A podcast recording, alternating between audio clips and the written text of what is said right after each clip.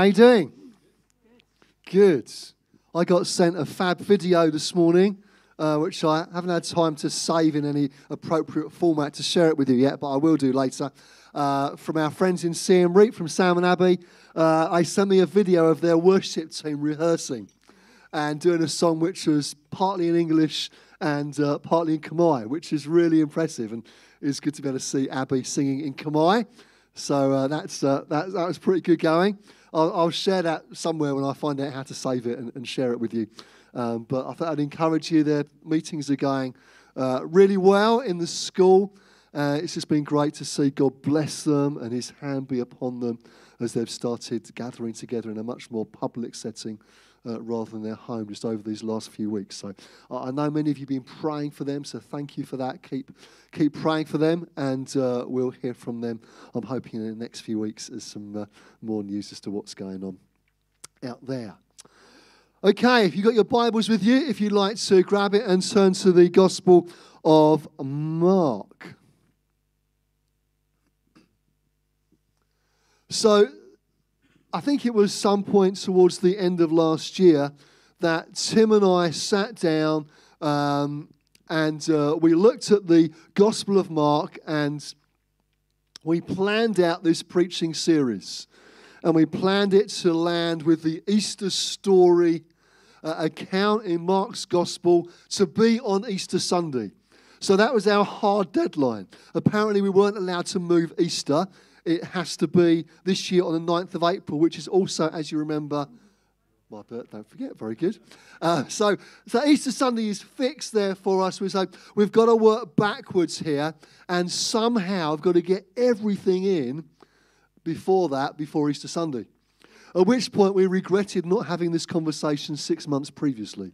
Because it would have made our life a whole load, that's fair, isn't it? It would have made our life a whole load, whole load easier.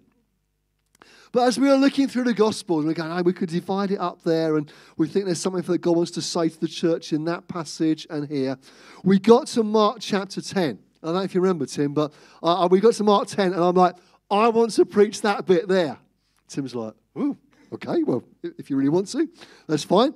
And uh, the reason that I want you to preach from Mark 10, and we get there today, so you can be finding it in your Bible, be it a proper one, I do see some proper ones there. Um, or your or your phone, whatever you've got, you can be finding it because the passage we're going to look at in Mark 10 reminded me of a preach that I heard several years ago. I've worked it out since it was in 1997. Some of you weren't even born in 1997. Some of you were just sort of crawling around in nappies still. But I was at the Stoneleigh Bible Week Yay! Becky was there too. And um, maybe some others of you were in summer 1997 in, Stoneleigh near Coventry. And uh, I was there at this Newfrontiers Bible Week.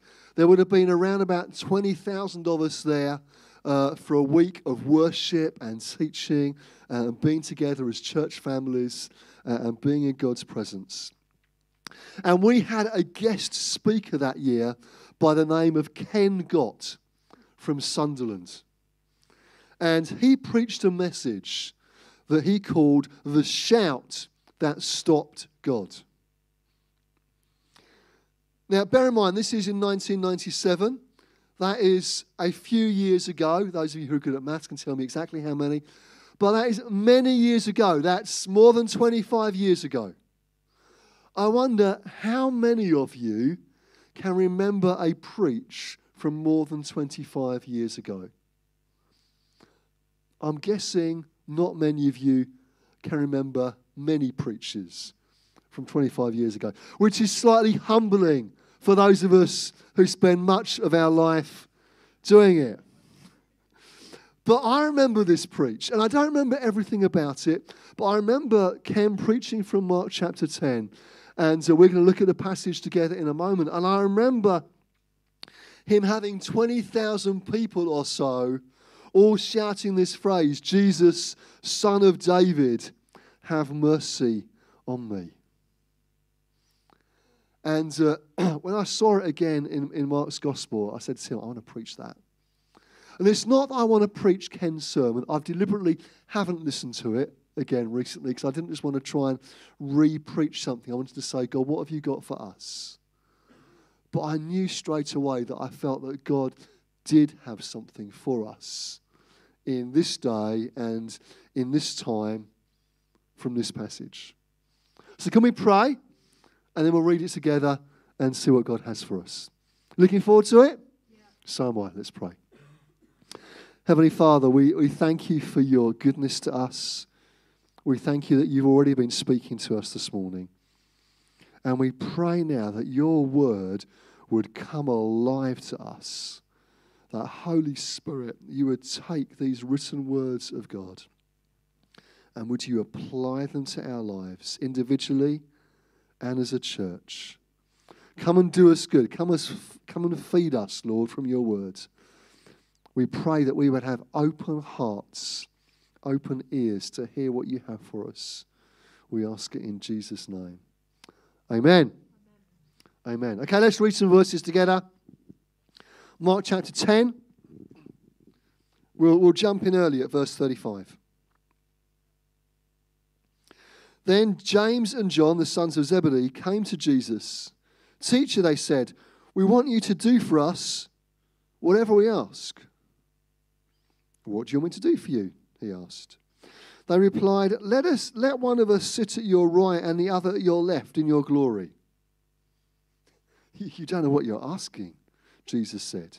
Can you drink the cup I, uh, I drink or be baptized with the baptism I am baptized with? We can, they answered. Jesus said to them, You will drink the cup that I drink and be baptized with the baptism I am baptized with but to sit at my right or left is not for me to grant. These places belong to those for whom they have been prepared. When the ten heard about this, this is the rest of the disciples, they became indignant with James and John. Jesus called them together and said, You know that those who are regarded as rulers of the Gentiles lord it over them, and their high officials exercise authority over them. Not so with you. Instead, whoever wants to be great among you must be your servant, and whoever wants to be first must be slave of all. For even the Son of Man did not come to be served, but to serve and to give his life as a ransom for many. Then they came to Jericho. As Jesus and his disciples, together with a large crowd, were leaving the city, a blind man, Bartimaeus, which means son of Timaeus, was sitting by the roadside begging. When he heard that it was Jesus of Nazareth, he began to shout, Jesus, son of David, have mercy on me. Many rebuked him and told him to be quiet, but he shouted all the more, Son of David, have mercy on me. Jesus stopped and said, Call him. So they called to the blind man, Cheer up, on your feet. He's calling you. Throwing his cloak aside, he jumped to his feet and came to Jesus. What do you want me to do for you? Jesus asked him. The blind man said, Rabbi, I want to see. Go, said Jesus. Your faith has healed you. Immediately, he received his sight and followed Jesus along the road. We'll get into Bartimaeus in a minute, but I wanted to touch on the previous verses just briefly before we get there, because you may recall that we looked at these a few weeks ago. Okay, you might not remember a preach from 25 years ago.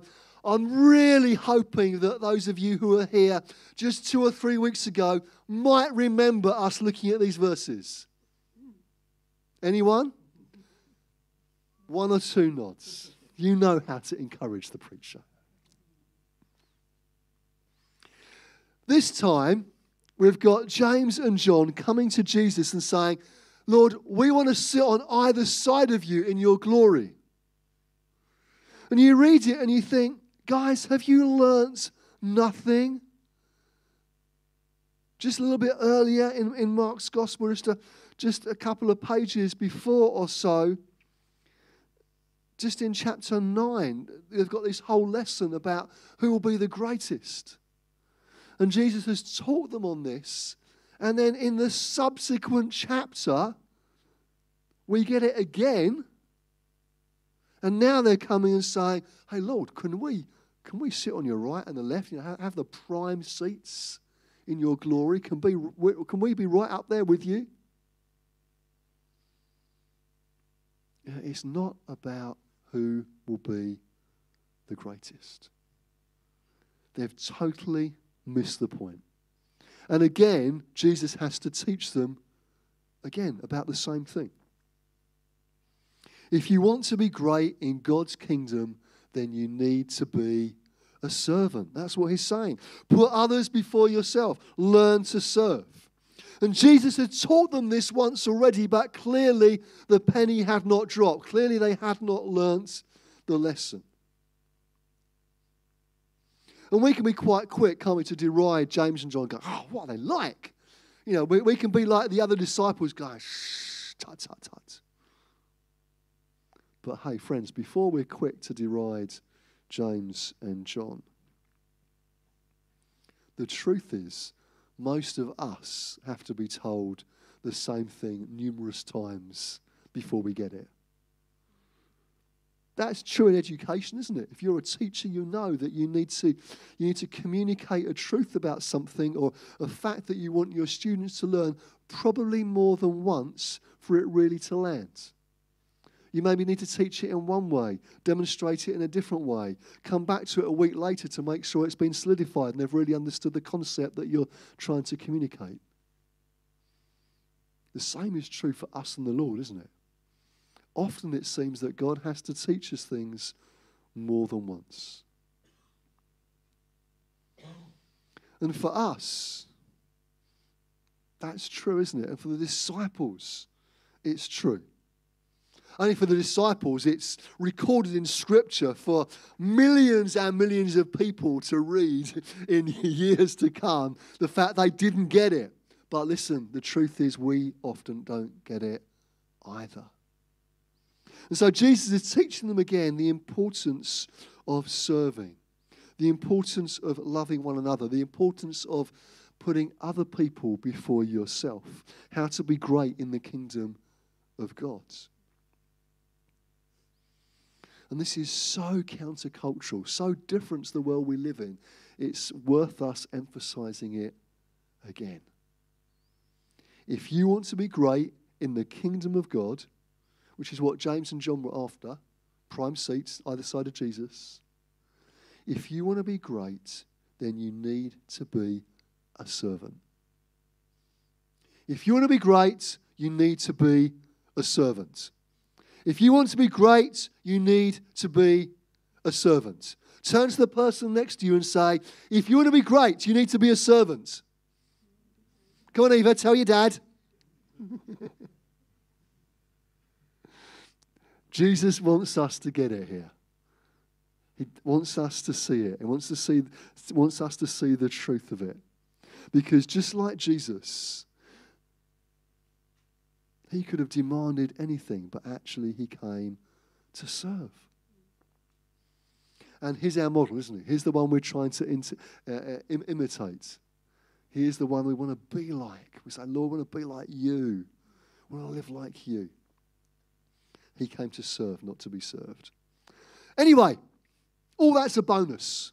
All that is extra to what I really want to get to today. But I didn't want to miss it because the fact that Mark records it for us twice, similar thing, slightly different, but Jesus teaching the same sort of lesson, it's important we don't miss it. So have we learnt that one? Can we tick that one off now? Is that one learnt on the uh, life application list? We'll come back to it another time, I'm sure. so, what I want to get into this morning is this healing of the account of Bartimaeus. And like I said earlier, this is a message that I heard 25 plus years ago that has stuck with me ever since. And I believe it's got much to teach us today. So let's look then about what happened when Bartimaeus met Jesus, or when Jesus met Bartimaeus. And if you are making notes, my title for this morning is the same as Ken's. It's The Shout That Stopped God. The shout that stopped God. And so that might be a good question to start with. How do you stop God? you know, how do you do it? I mean, just think about it. Isn't that incredible that you can do that? Even just thinking about the fact that a mere human being, Bartimaeus here, has the audacity, the confidence, maybe the desperation to stop the Son of God in his tracks. Wow. It seems outrageous, doesn't it? You could stop God. And think about it for a moment. Is that really possible as a human being to stop Almighty God? Well, yes, it is. So we read here in the gospel what Mark records for us. So we find Bartimaeus on the side of the road. So he's there on the side of the road begging. And we're told that he's blind. And the only way for him to eke out some sort of living is for him to call on people's mercy and beg for money. That's his day to day reality. That's what life looks like for him. And I imagine he got up with this day thinking it's going to be the same as every other day, where he'll sit on the side of the road and he'll sit there, not be able to see what's going on, but be able to hear people pass him and him begging for their mercy and for their money. Not being able to see who's going past, not really being aware of exactly what's happening, but hearing something. Hearing somebody approach, and maybe he holds out a cap and begs for money. This is his day to day reality. This is what life looks like for him. Today may have been just like any other day in his expectation. But today was not going to be like any other day. It was going to be quite a different day. Because today, he hears not just the crowd going past, not just people going about their daily business, but he today hears that Jesus of Nazareth is in town. Maybe he's heard about what Jesus has been doing. Maybe he's heard that actually there's other people that he's healed. There's other people that he's ministered to, other people that he's brought freedom and deliverance to. And Bartimaeus thinks, well, maybe if he's done it for them, he could do it for me. Why do we share testimonies on a Sunday morning? So that you can go away thinking, he's done it for them, maybe he could do it for me.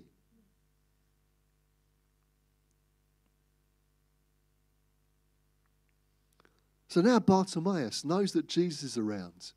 He's listening. He's thinking, is he, is he near yet? Is he near yet? Can I hear him?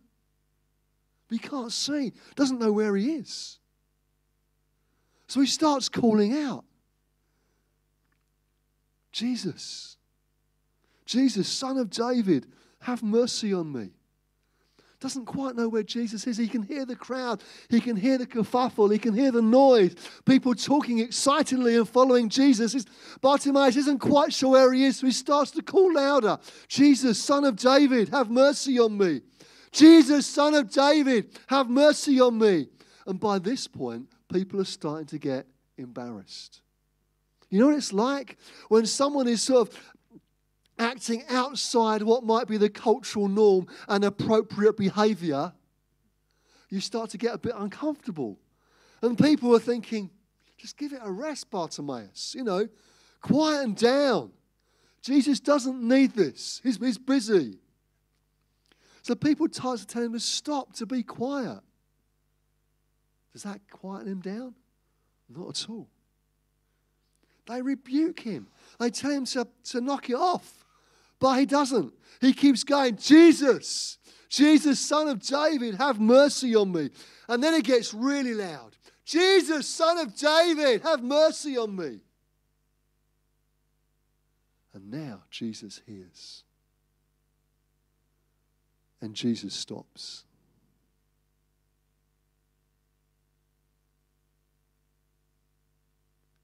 Think about it for a moment. Jesus going about what he'd planned to be doing, talking to his disciples, interacting, teaching. He hears a voice. Through the crowd, through the noise, through the hubbub of everything that's going on, he hears an individual person crying out, saying, Jesus, have mercy on me. And that is enough for Jesus to stop. Here is a blind beggar, one who society looked down upon. He alone has just caused the Son of God to stop right in his tracks. Because he's called out saying, Jesus, have mercy on me. Have mercy on me.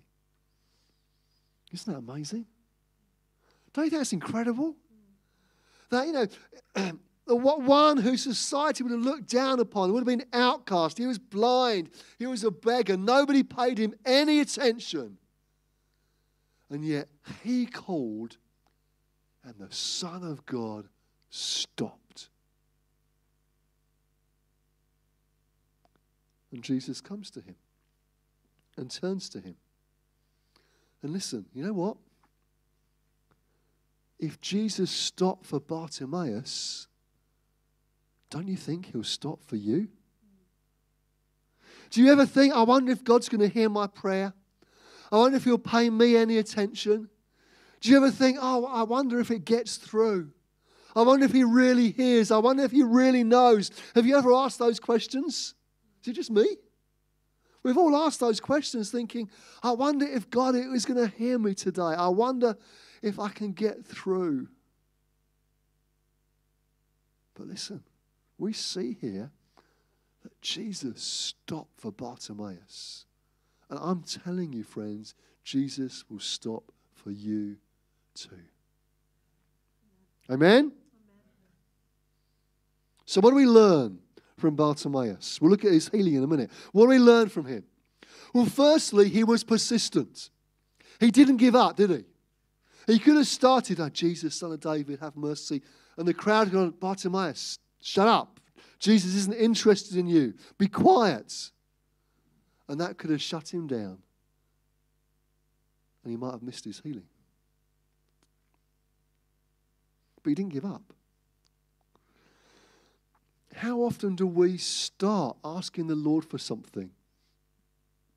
And then when it doesn't happen straight away, or we're not sure that God's heard, or it doesn't seem to be working out how we'd hoped and prayed for, we go, oh, we just leave it. We can spiritualize that, can't we? We go, ah, oh, maybe it's not the Lord's will. The truth is, sometimes that is true. Sometimes it isn't the Lord's will to do something right there and then. But more often than not, that's us spiritualizing, not being persistent.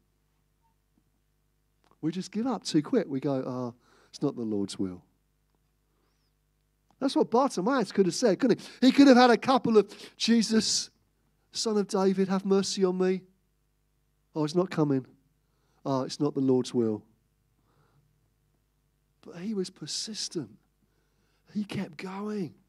He kept shouting and calling on God until Jesus stopped.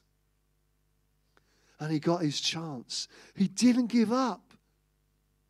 He didn't get the answer he wanted straight away, but he kept going. He was persistent.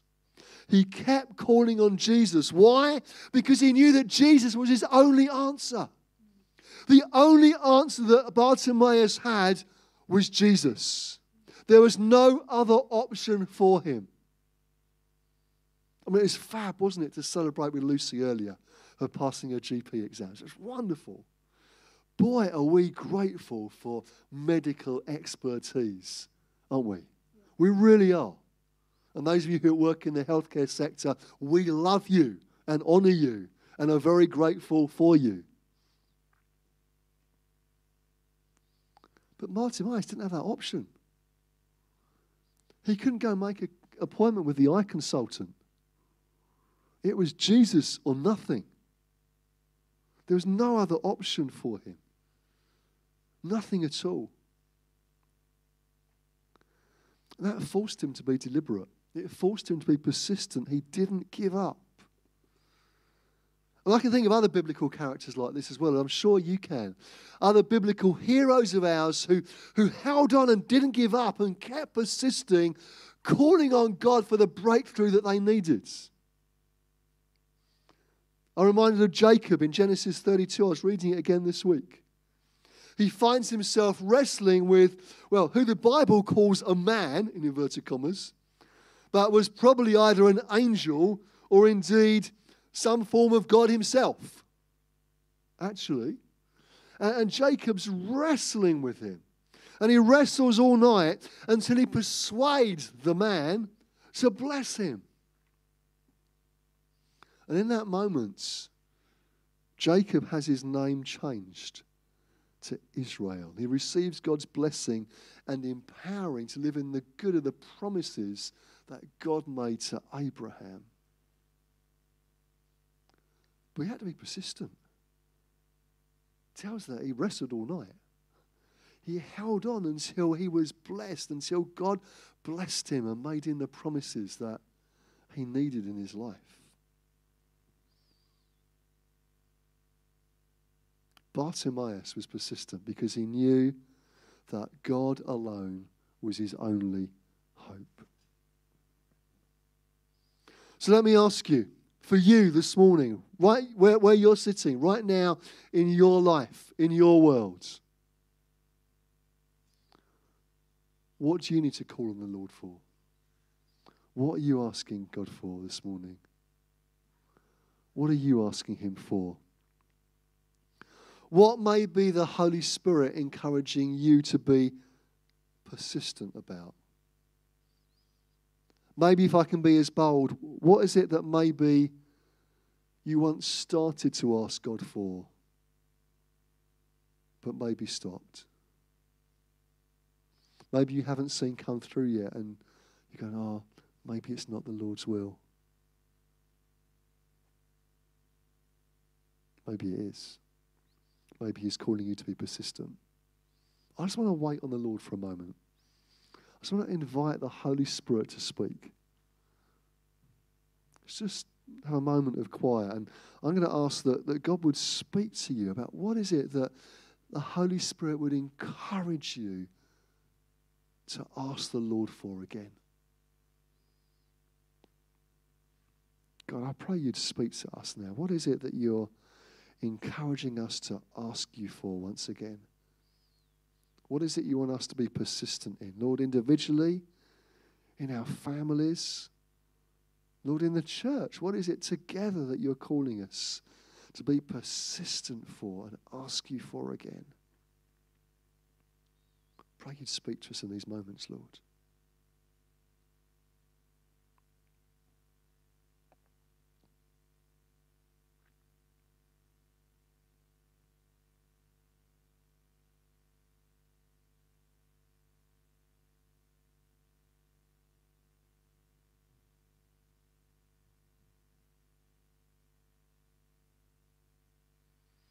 And Lord, we pray that you would kindle faith once again in our hearts.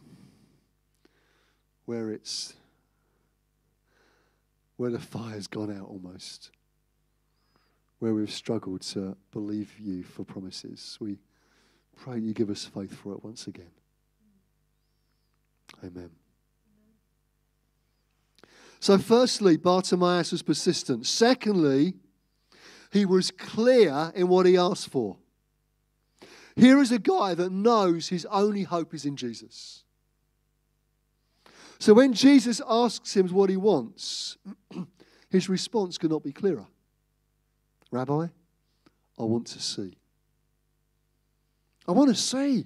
I want my sight. That's what he's asking the Lord for? Straight to the point. Said with confidence, boldness, faith, or maybe just desperation. Rabbi, I want to see. That's what I'm asking you for. but he knew he was asking the impossible. This was not an everyday occurrence. This was not a regular happening, was it? But he was coming to Jesus saying, Lord, I want to see. I want to see. He knew he was asking for the impossible. But listen, haven't we got a God who specializes in the impossible? Isn't that what he loves to do? Isn't that how he loves to act? Where there's no other hope, where all other options are gone, that's when God loves to step in. We can say, It's only you, Lord. And he loves to respond to the prayers of his children or shouts of faith and desperation. You know, sometimes we miss it when we're asking God for something. It's like we're almost afraid to ask for it. You ever been in those sort of prayer meetings? I've been in. I've been a Christian a long time. I've been in a lot of prayer meetings. And sometimes you get those sort of prayer meetings where you're calling on God and you're clear and you're asking for something and it's you, you know what you're praying for. and sometimes you can be in the sort of prayer meetings where it's like people are going around the houses and not really getting to the point and praying for a blessing on somebody or that, you know, that God will be kind to them when actually what they should be praying is for someone's healing. It's like sometimes we're afraid to ask. I get that. I understand that. But Bartimaeus was clear. He asked God. He comes to Jesus and says, Rabbi, I want to see. I want my sight.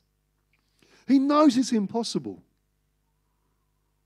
But he comes to the God who loves to do the impossible.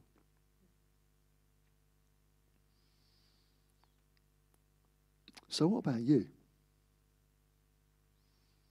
What about you this morning?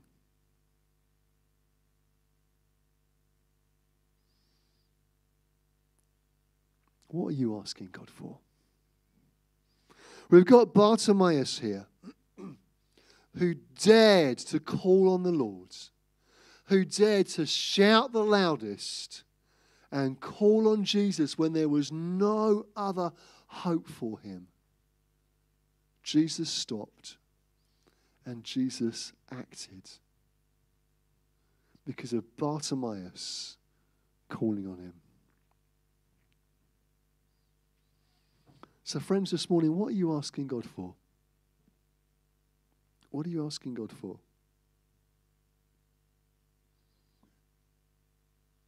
Are you clear about it? Can you name it? Have you dared to name it before the Lord? What is it that you're asking Him for?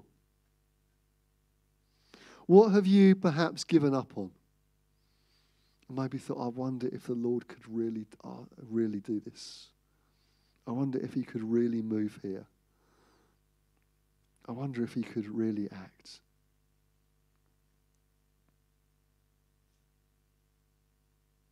What have you perhaps given up on? That, that today you feel that prompt of the Holy Spirit prompting you to ask again, to come to the Father and say, Lord, would you move here? What is it that God might be calling you to be persistent about. Shireen, could you just come up and join us? I can't see where you are. Thank you.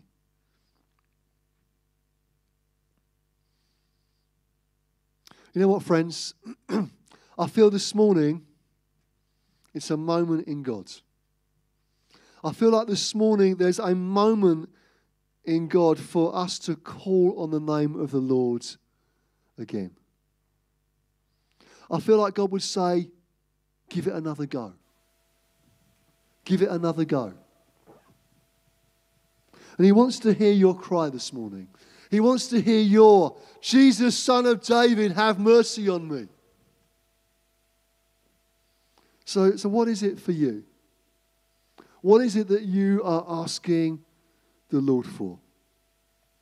What is it that you're crying out for this morning? What would you what do you feel the Holy Spirit prompting you to dare to ask God for once again? Is it healing for you? It was the Bartimaeus, wasn't it? Really clear. Rabbi, I want to see. So for him, it was super clear. Is it clear for you? Is it healing? Maybe for you. Maybe for someone that's close to you. Maybe it's for the salvation of a loved one, a parent, or son or daughter, brother or sister, or, or friends. Friends, this morning I feel there's a moment in God for us to call on His name once again. And I feel there's grace for it. And I feel the Holy Spirit is prompting us to dare to ask again. But you know what? It requires some boldness. Bartimaeus was bold. He was desperate, yes, but he was bold in daring to call that Jesus would stop and have mercy on they're just the sort of prayers that Jesus loves to answer.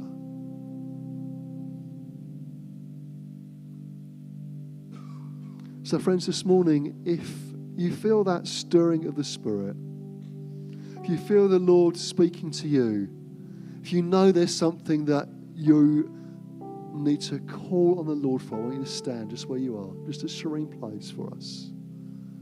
Just where you are, just stand. What is it that you're calling on God for this morning? I don't even know what it is because He knows. He can see. But I feel He would say to you this morning there's a moment in time for you to call on His name again. And it may be that this is something that has been part of your life for years and years and years. And maybe you've spiritualized it and said, oh, it's not the Lord's will. I feel God would say to you this morning, it's time to ask again. I just want to begin to call on the Lord's name. And I don't mind whether you pray quietly or pray loudly or shout or whatever you want to do. But it's a serene place. So there's some there's already some noise in the room. I want to encourage you, call on the name of the Lord. What is it for you? Is it salvation for someone close to you? Is it healing for you or a loved one? Is it a breakthrough in relationship or a job situation? Is it the finance that you feel has got stuck? Just begin to call out. Just begin to pray out out loud. So it's not that I can hear you or the person next to you, but the Lord is just encouraging you to speak it out. Speak out your prayers. Let's lift our voices together and say, God, would you act? Would you move this situation that's requiring your breakthrough? This loved one that you want to see God move in their life, just bring them to Him now. Let's bring them to Him now. Say, God, would you move? We, we cry to you this morning, Lord. And God, just as you had mercy on Bartimaeus, we say, Lord, would you hear the cries of your people this morning? Have mercy, Lord. Would you move?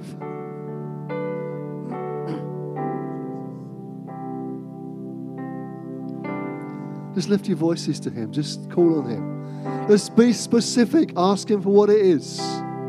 What is it specifically? Name it. Just describe it to Him. What is it that you are asking God to do? Say, God, have mercy. Would you move?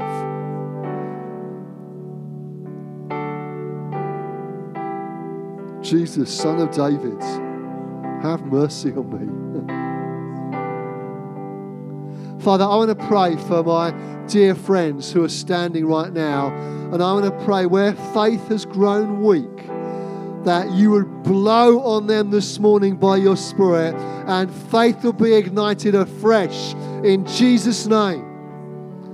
Lord, that you might answer cries of the heart, prayers of desperation.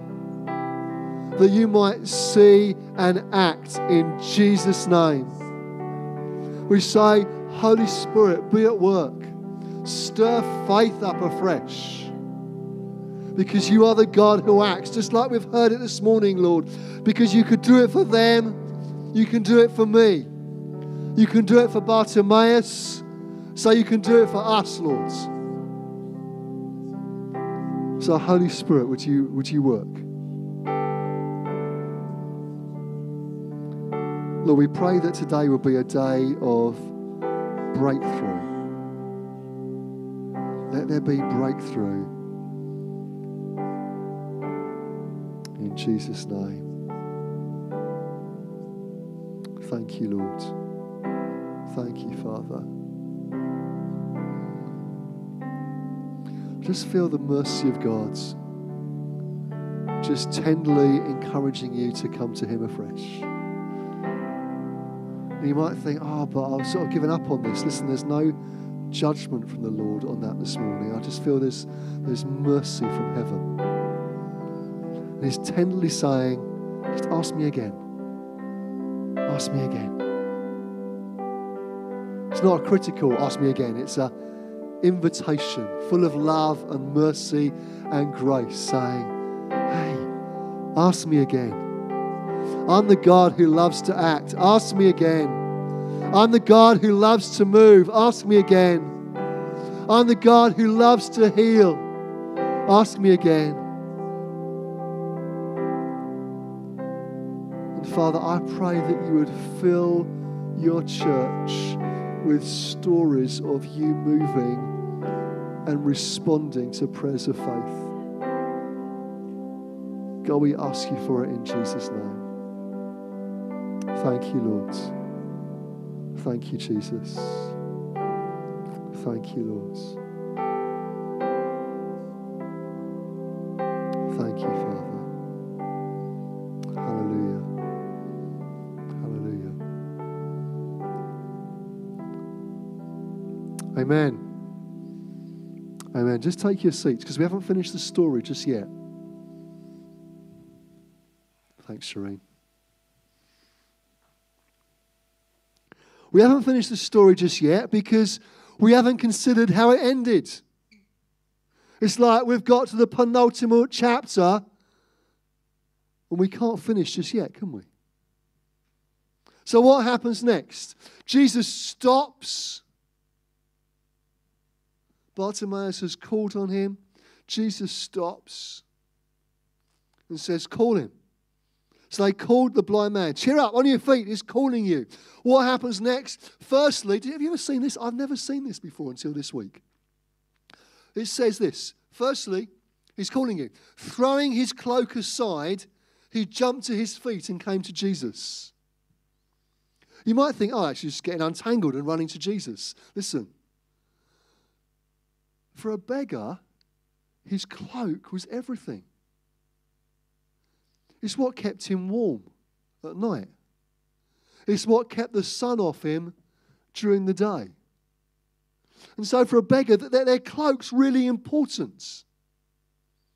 But for one who was blind and begging, how much more so? Because if he throws it aside, he doesn't know where it is.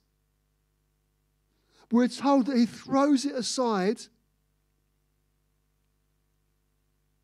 jumps to his feet and comes to Jesus.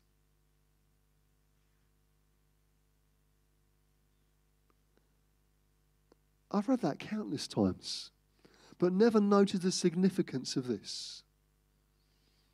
He put aside what was part of his previous existence, which he now realizes is no longer necessary. Do you notice this? Jesus hasn't healed him yet. It's not that Jesus healed him and then he said, Oh, don't need the cloak anymore. I'm all good. We'll leave it to one side. No. As soon as he realized that Jesus had called him, he knew it's going to happen. So at that point, he throws the cloak aside, goes to Jesus, fully expecting that Jesus is able to meet his needs. He puts aside anything that he's holding on to that could hold him back from following Jesus fully. He knows he doesn't need it anymore, it's part of his old life. He knows that's part of his old identity, but he knows his identity is about to change because he's meeting the Son of God. And he puts it aside and comes to Jesus because he knows it is no longer required. Listen, let me ask you this. What are you still holding on to that you don't need to anymore? What are you still holding on to that you don't need to anymore?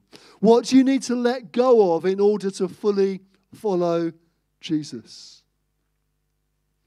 I don't think it's a cloak. But what is it for you? Maybe it's disappointment. Maybe it's unforgiveness. Maybe it's something else you're holding on to that this morning the Holy Spirit would nudge you and encourage you to put aside and let go of. Sarah and I saw some friends yesterday. We haven't seen them in I don't know how many years, like, uh, like a long, long time. Fact, they were her youth leaders when she was growing up. I'm saying to the kids, get some stories about mum when she was growing up. and we, we were chatting to these guys yesterday. It was so lovely to see them. But they've had a tough couple of years. Two people in their family have died far, far too young, just in the last couple of years. And if anybody could be upset, angry with God, bitter, it, it could have been them. The pain that they've walked through as a family is just horrible and awful. Yet here we are talking to them. They are full of God, full of grace, full of what God is doing in their life and in their family and in the church. They're so excited to talk about what God's happening, so excited to find out what God's doing in our lives and what we're involved in. And we, we, we, came, we reflected, we came away feeling so encouraged and ministered to. We're like, wow, uh, weren't they so encouraging to us? Wasn't it such a blessing to us? Wasn't it such an uplifting conversation that we were able to have? And yet they had walked through so much pain in recent past. Listen, God can use you whatever you're going through or have been through. It's like Martin was saying earlier. Have that choice to allow God to use us. They'd made the choice. God was using them mightily, even though they've been through so much pain. They weren't holding on to it. So this morning, what is there something you need to let go of? It's like Bartimaeus, let go of his cloak. Listen, you don't have to have it all together for God to use you. Isn't that good news? I think that's really good news. You don't have to have it all together for God to use you. Bartimaeus could have held on to his cloak just in case it didn't work out. But he didn't. He threw it aside and followed Jesus. Jesus heals Bartimaeus, and Mark tells us that he immediately followed Jesus along the road. And that should be our response, shouldn't it? Immediately following Jesus along the road, we follow him, we stay close to him. If you've just had an encounter with Jesus, where do you need to stay? Real close. And that's what he does. He follows Jesus down the road. Don't wander off in the other direction. If God's met you, maybe this morning you feel God has spoken to you, encouraged you, ministered to you, don't wander off in the other direction. Stay close to Jesus. Keep following him. He's got more for you. For Bartimaeus, receiving his sight wasn't the end of the story. Actually, it was just the beginning. The beginning of God's work in his life. Now he's following Jesus. That is an exciting place to be, isn't it? And just as it was for him, so it is for us. We're called to follow, just like the early disciples, just like Bartimaeus. Actually, for him, his greatest healing wasn't just receiving his sight, it's what Jesus was doing in his heart. And the same is true for us as well. So we've gone way over time. And please apologize to the kids' leaders when you pick your children up. You can blame me. But we're going to close by praying for healing. Because you can't really have a, a, a, an account in the Gospels of Jesus healing and then not pray. And so I, I feel like we've already ministered it in some degree to uh, allow the Holy Spirit to speak to our hearts about some things. But this morning, if you are sick, if you are in pain, if you are ill in some way, I'd love us to pray for you. For Bartimaeus, the shout that stopped God changed his life. For you this morning, you calling on God afresh will change your life. Let's stand together. Can the band come back up, please, or what's left of them?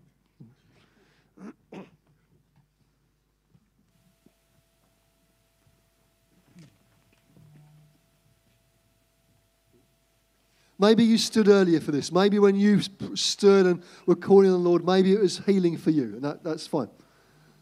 But just as the guys play, we're going to finish in a moment. I'm aware we're well over time. Then, if this morning you'd like us to pray for you, if you are sick or in pain, just as the band, band begin to play, if you can make your way down here. If you are unable to make your way down here because of the pain you're in, wave at me and we'll come to you. Okay? Is that all right? Let's pray together. Lord Jesus, thank you for this account of Bartimaeus. Thank you that he dared to call on you and you stopped and you acted and you were at work in his life. And so this morning we pray that faith would arise afresh in our hearts that God, we would believe you once again. We would see you work and see you move. And right now, Lord, we pray for any who are sick and in pain amongst us. That's you this morning. Just begin to make your way to the front or just wave at me if you can't make it.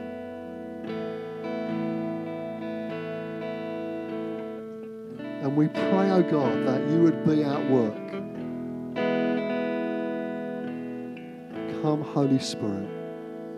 Thank you, Lord. This passage teaches us that you are a God who loves to heal. And so, Lord Jesus, we pray this morning that you would be at work and that you would heal in Jesus' name. Thank you, Lord. Thank you, God. Just lift your hands to the Lord. Thank you, Father. Can I have some folk from the church to come and pray, please? You're part of Jubilee and used to praying, can you come and stand with these guys, please? Need a couple of ladies.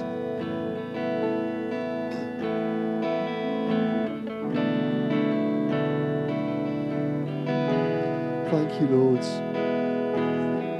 Thank you, Jesus. Thank you, Lord, that you're at work. We love you. We honor you. We bless you. We praise you in Jesus' name. Amen. We're going to carry on praying now. The band are going to keep playing. But we'll close the meeting there.